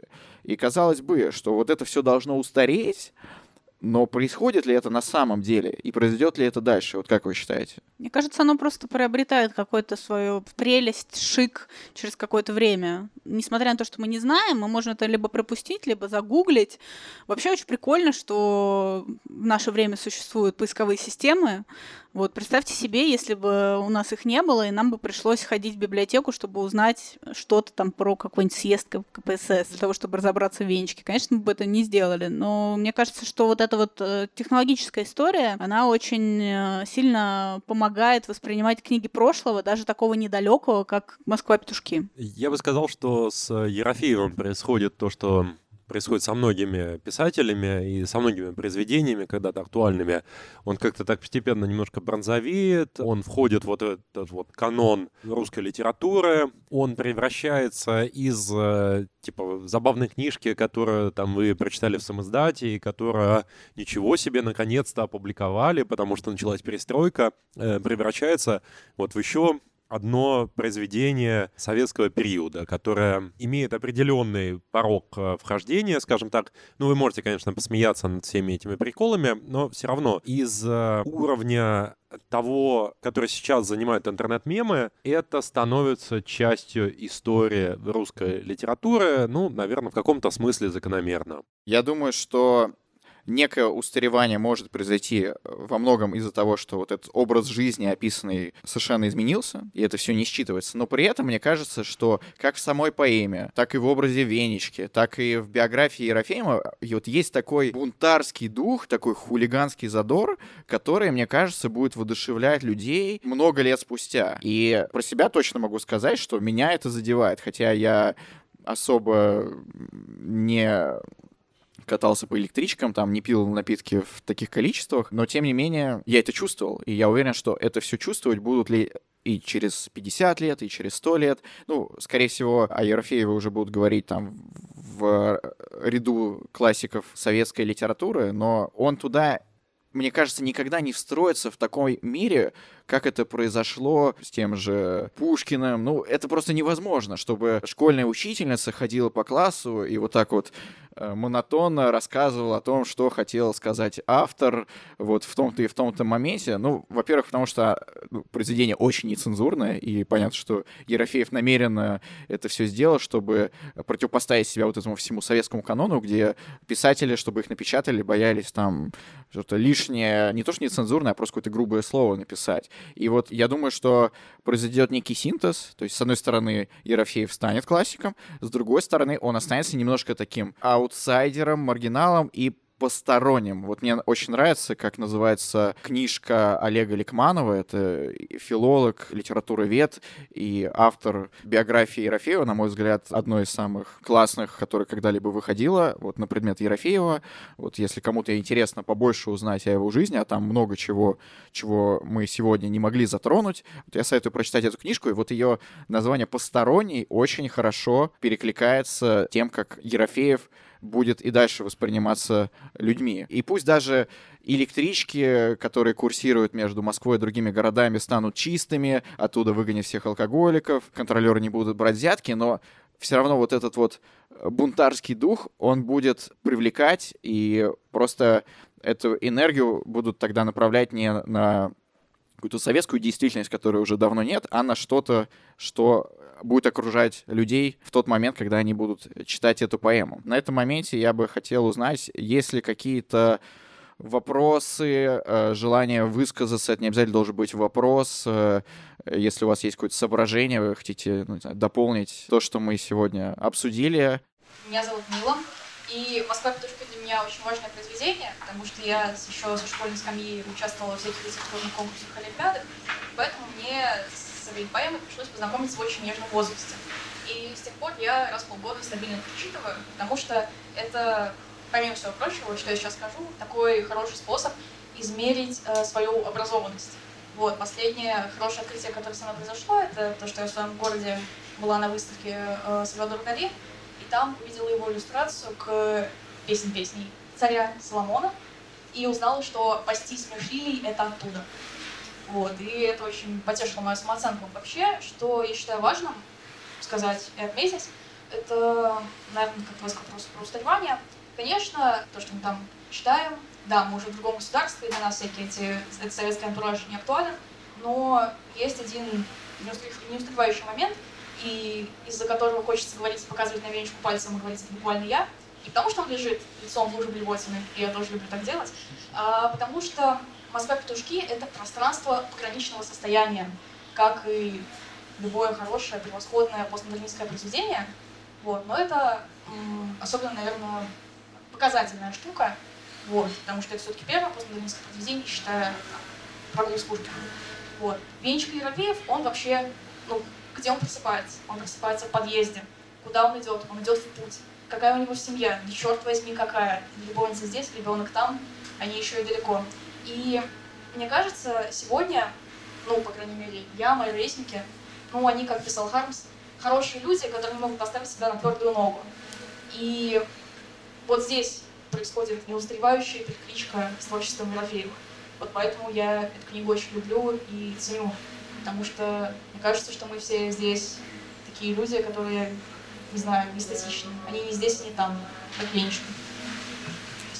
Спасибо. Спасибо, большое за мнение. А, ну, да, это очень интересно. Во-первых, мне понравилась мысль про то, что с помощью поэмы можно измерять свою образованность, и я об этом не думал в таком ключе. Сколько венчик из десяти?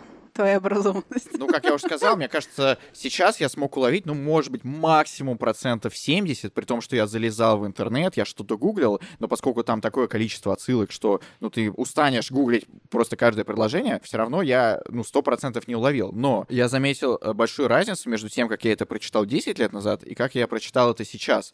И многие вещи мне даже не пришлось гуглить, ну, за счет того, что за эти 10 лет я узнал очень много и о литературе, и об истории, и о религии, и, соответственно, мне уже не нужно было даже лезть в поисковик. И это как такой камертон, да, такой инструмент, с помощью которого можно измерить, а насколько ты вообще стал лучше понимать культурологический контекст. И мне кажется, очень элегантная отсылка к тому, что это можно делать в динамике, то есть составлять индивидуальный график, как это делал Венечка.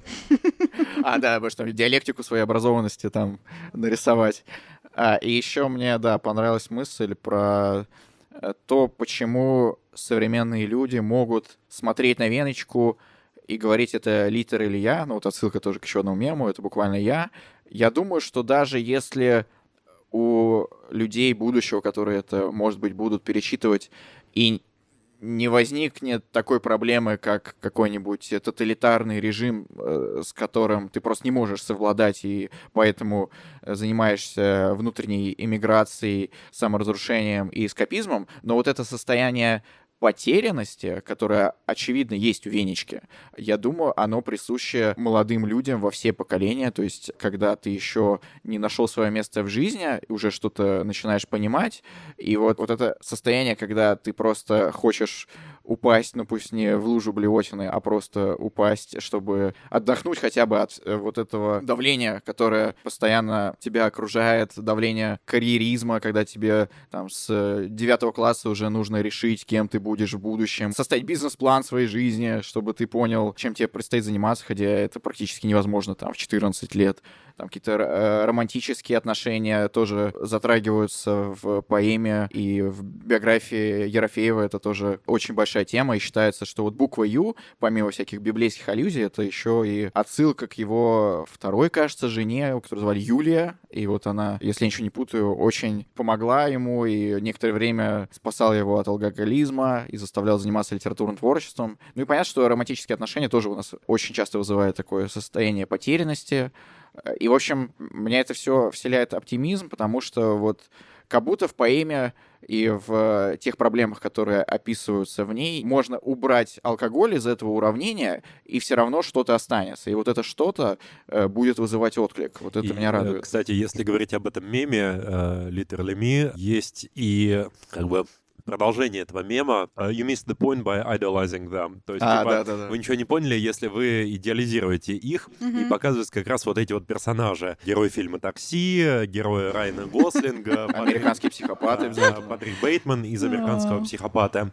И мне кажется, ну вот, да, с той точки зрения, которую я в том числе отстаивал сегодня, что вот как раз Венечка, он бы тоже был бы вполне к месту в списке этих неоднозначных героев. Причем, как в этих фильмах, вот если взять э, тот же «Американский психопат», это, напомню, экранизация романа, и вообще там, ну, сатира на сатире, ирония на иронии, э, там изображают, ну, человека, с которого не надо брать пример, он там ужасно относится ко всем людям, он убийца и так далее, но, тем не менее, есть люди, которые это идеализируют и пытаются брать пример, но если не в убийствах, то, по крайней мере, там, в циничном отношении к жизни то, и всем таком. То есть получается, что Венечка — это русский Патрик Бейтман.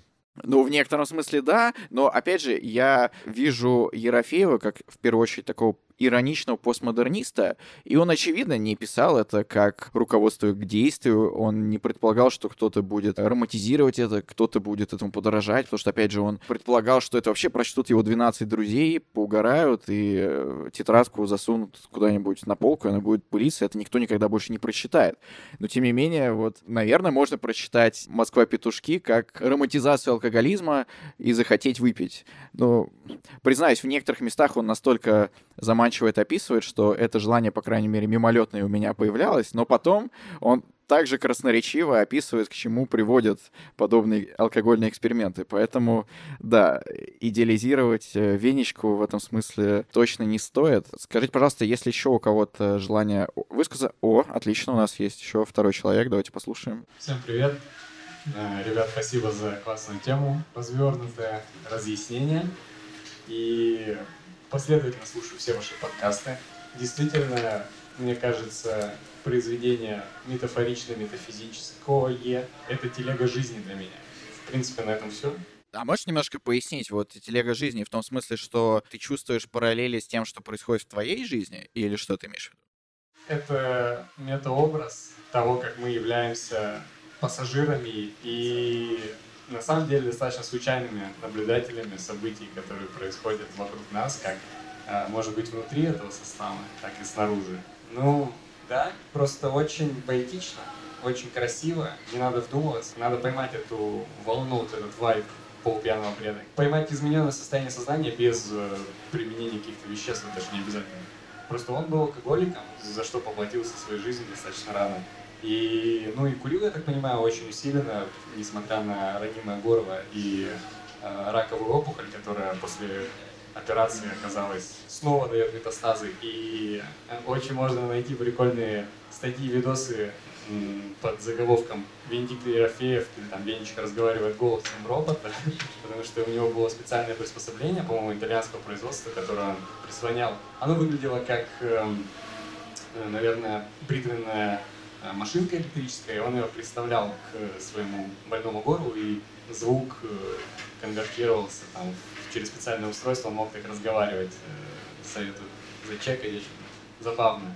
Ну и он износил себя и устал потом тоже от внимания и популярности в каком-то смысле. И, в общем-то, его достаточно скоропостижно не стало. Но я говорю, тут э, не хочется повторяться, вы классно все раскрыли, потому что он наездился и все. Оставил за собой очень интересный след. По сути, чего мы и собрались. Спасибо. Вот э, то, что ты сказал, э, натолкнуло меня на мысли об образе, ну, как ты выразил сначала, телеги, но, по сути, там речь идет о поезде. Поезд в контексте русской культуры, в контексте русской литературы — это настолько важный образ, ну, начиная с Толстого и Анны Карениной, когда этот поезд вообще символизирует некий рок, судьбу, которая переедет героиню, несмотря на все ее попытки спастись. И после этого образ поезда многократно использовался в литературе разных писателей, в том числе Пелевина, который посвятил, насколько я помню, одно из произведений именно по имени «Москва петушки». Он тоже там размышлял образе поезда, но еще сам по себе этот образ намекает на то, что есть некая судьба, есть некий маршрут, по которому мы едем, и мы не можем это изменить. То есть это некой такой детерминированности, определенности нашей жизни, может быть, закольцованности, и вот мы все э, как будто едем в этом поезде. Это, кстати, я вспомнил еще у Пелевина в классном его рассказе «Желтая стрела» отлично описано. И это одна из самых таких грустных тем в «Москва-петушках», потому что там вот исследуется неспособность, по крайней мере, русского народа что-либо изменить. То есть там одна из моих любимых сцен, это когда он описывает пассажиров вокруг, и, ну, понятно, тоже так иронически, но наполовину, я думаю, серьезно размышляет о вот этих э, людях, которые его окружают, с одной стороны, великих, способных э, в электричке рассуждать там о Гегеле, Шиллере, Иммануиле Канте, ну, то есть я думаю, все в своей жизни сталкивались с такими ситуациями, когда ты едешь где-то в электричке, в поезде, в самолете, и вот русский человек вот что-то такое выдаст, э, и вы вообще восхититесь, а как, как у него это умещается, он только что там себя вел совершенно примитивным образом, а тут, оказывается, он настолько тонкий, образованный и так далее. И при этом вот эта вот пассивность и равнодушность, которая выражается даже в облике, когда он написывает вот эти глаза, которые выпуклые и абсолютно пустые, равнодушные. Мне нравится, всему. хочешь, я прочитаю да, маленький кусочек, у меня как раз открыто. Мне нравится, что у народа моей страны глаза такие пустые и выпуклые. Это вселяет в меня чувство законной гордости. Можно себе представить, какие глаза там? Да, и он все это завершает фразой «им все Божья роса». Да, да и сравнивает это... Достаточно хулиганская, конечно, фраза. Да, и он там это, опять же, иронично сравнивает там, с американским народом в стране победившего Чистогана, где правят все злые капиталисты. Понятно, там люди далеко не такие великие, как здесь. Но это все, вот, опять же, степ над советской пропагандой, советскими штампами. И при этом все это э, тем самым предвосхищая всяческую иронию и постиронию, иронию над иронией. Да, можно сказать, что Ерофеев, в принципе, выдумал пост-иронию, по крайней мере, один из первых, кто к ней приступил. А, и вот у нас еще один желающий высказаться. Можно, пожалуйста, микрофон? Я только маленькую ремарку а, хотел, давай. пока ты э, говорил про образ поезда, я вспомнил про песню ПГ «Аквариума» Бориса Гребенщикова. Этот поезд в mm-hmm. тоже. Да, отличная песня.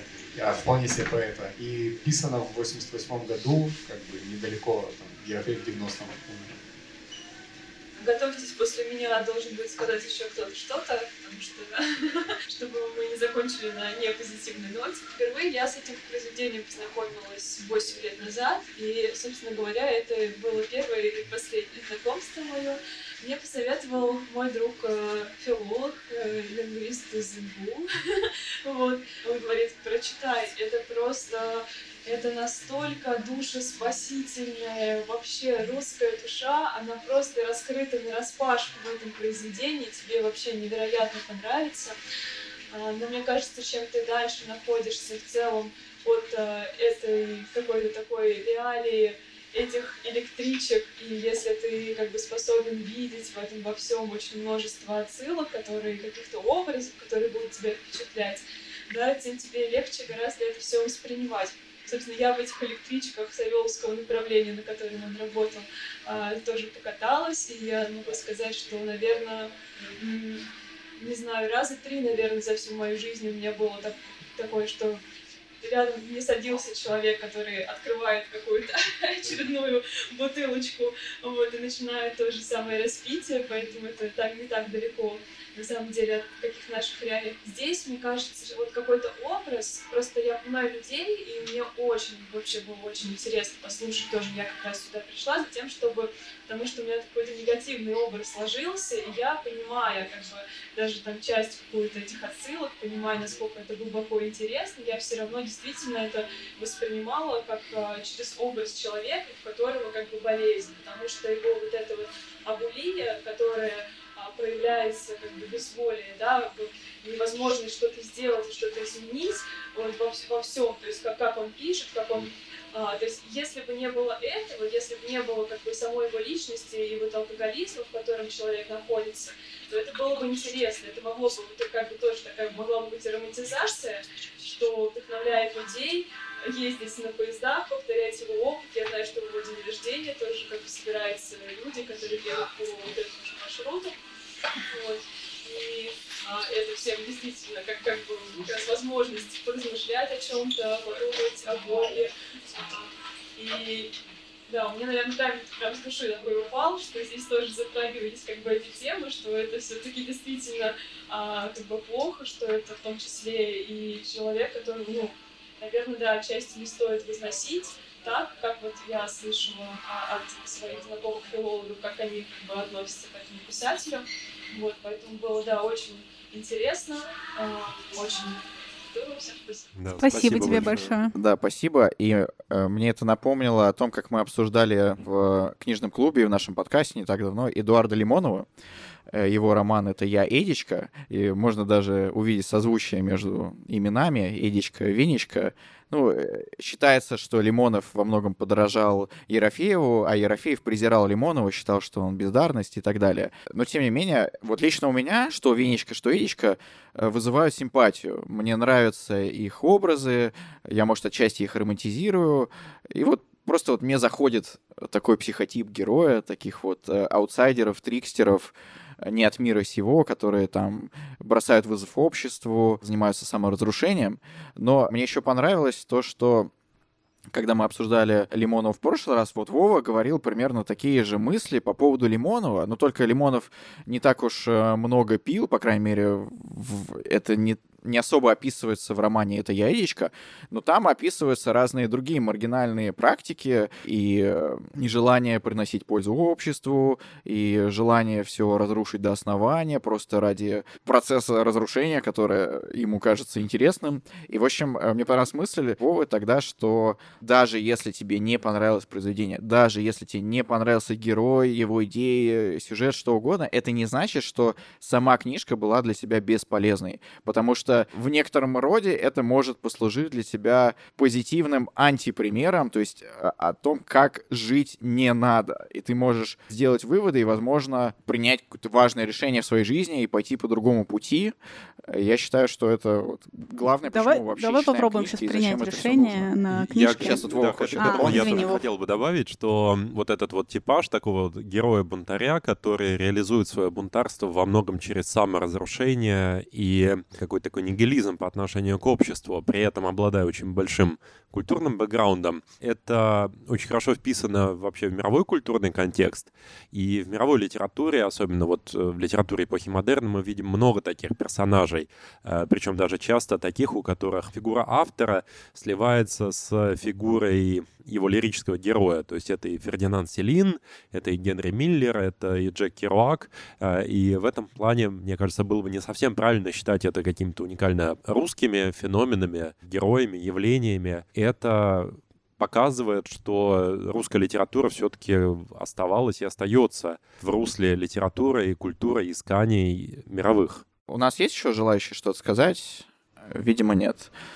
А, хорошо, тогда мы переходим к финальной короткой рубрике, которая называется «Каков расклад?». С помощью нее мы пытаемся погадать на книжке и понять, что нас ждет в будущем. И в этот раз я бы задал такой вопрос, доедет ли Венечка когда-нибудь до петушков? И я даже придумал страницу и строчку. Эти все цифры тоже имеют значение. Во-первых, цифра 125. Я напомню, там контролер, когда подходит к Венечке, у него есть своя система расчета стоимости штрафа за безбилетный проезд. Это в зависимости от того, сколько э, человек проехал, какое расстояние, и это все конвертируется в граммы, которые этот э, безбилетник должен налить контролеру. И вот это как раз 125 грамм. И э, я бы назвал, наверное, четвертую строчку, потому что мы уже до этого обсуждали, какое значение имеет Мгм. цифра 4 в контексте Москва-Петушков. Читаю.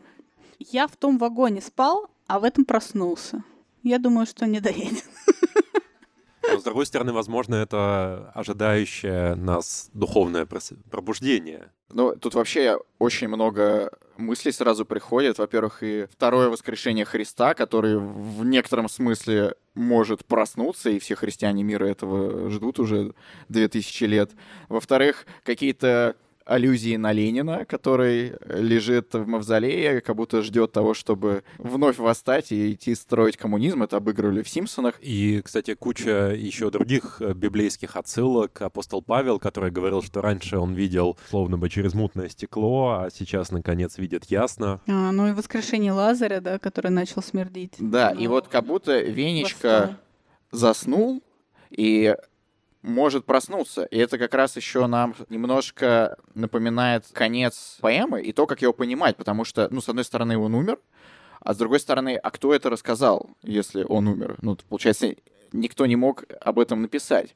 И если это воспринимать как некий сон, и хотя герой в конце говорит, что после этого он уже никогда не приходил в сознание и больше не вернется, но, может быть, он проснется когда-нибудь хотя бы в бессознательном состоянии, и мне кажется, это как раз оптимистический Блин, вы такие Э, позитивные ребята. э, зачин, что да, вот возвращаясь к вопросу, который мы до этого обсуждали, будут ли Ерофеева читать дальше, не устареет ли он окончательно, мне кажется, что нет. То есть э, рано или поздно он проснется Он опять. проснётся, да. Так Блин. что остается. И, э, Я наоборот во всяком случае, воспринимала. проснемся мы. Воспринимала, что ты каждый день засыпаешь и просыпаешься в другом вагоне, и тебе приходится заново каждый день начинать свою жизнь и заново каждый день добираться до петушков. Еще вспоминать, где ты вообще оказался. Это уже отдельная задача.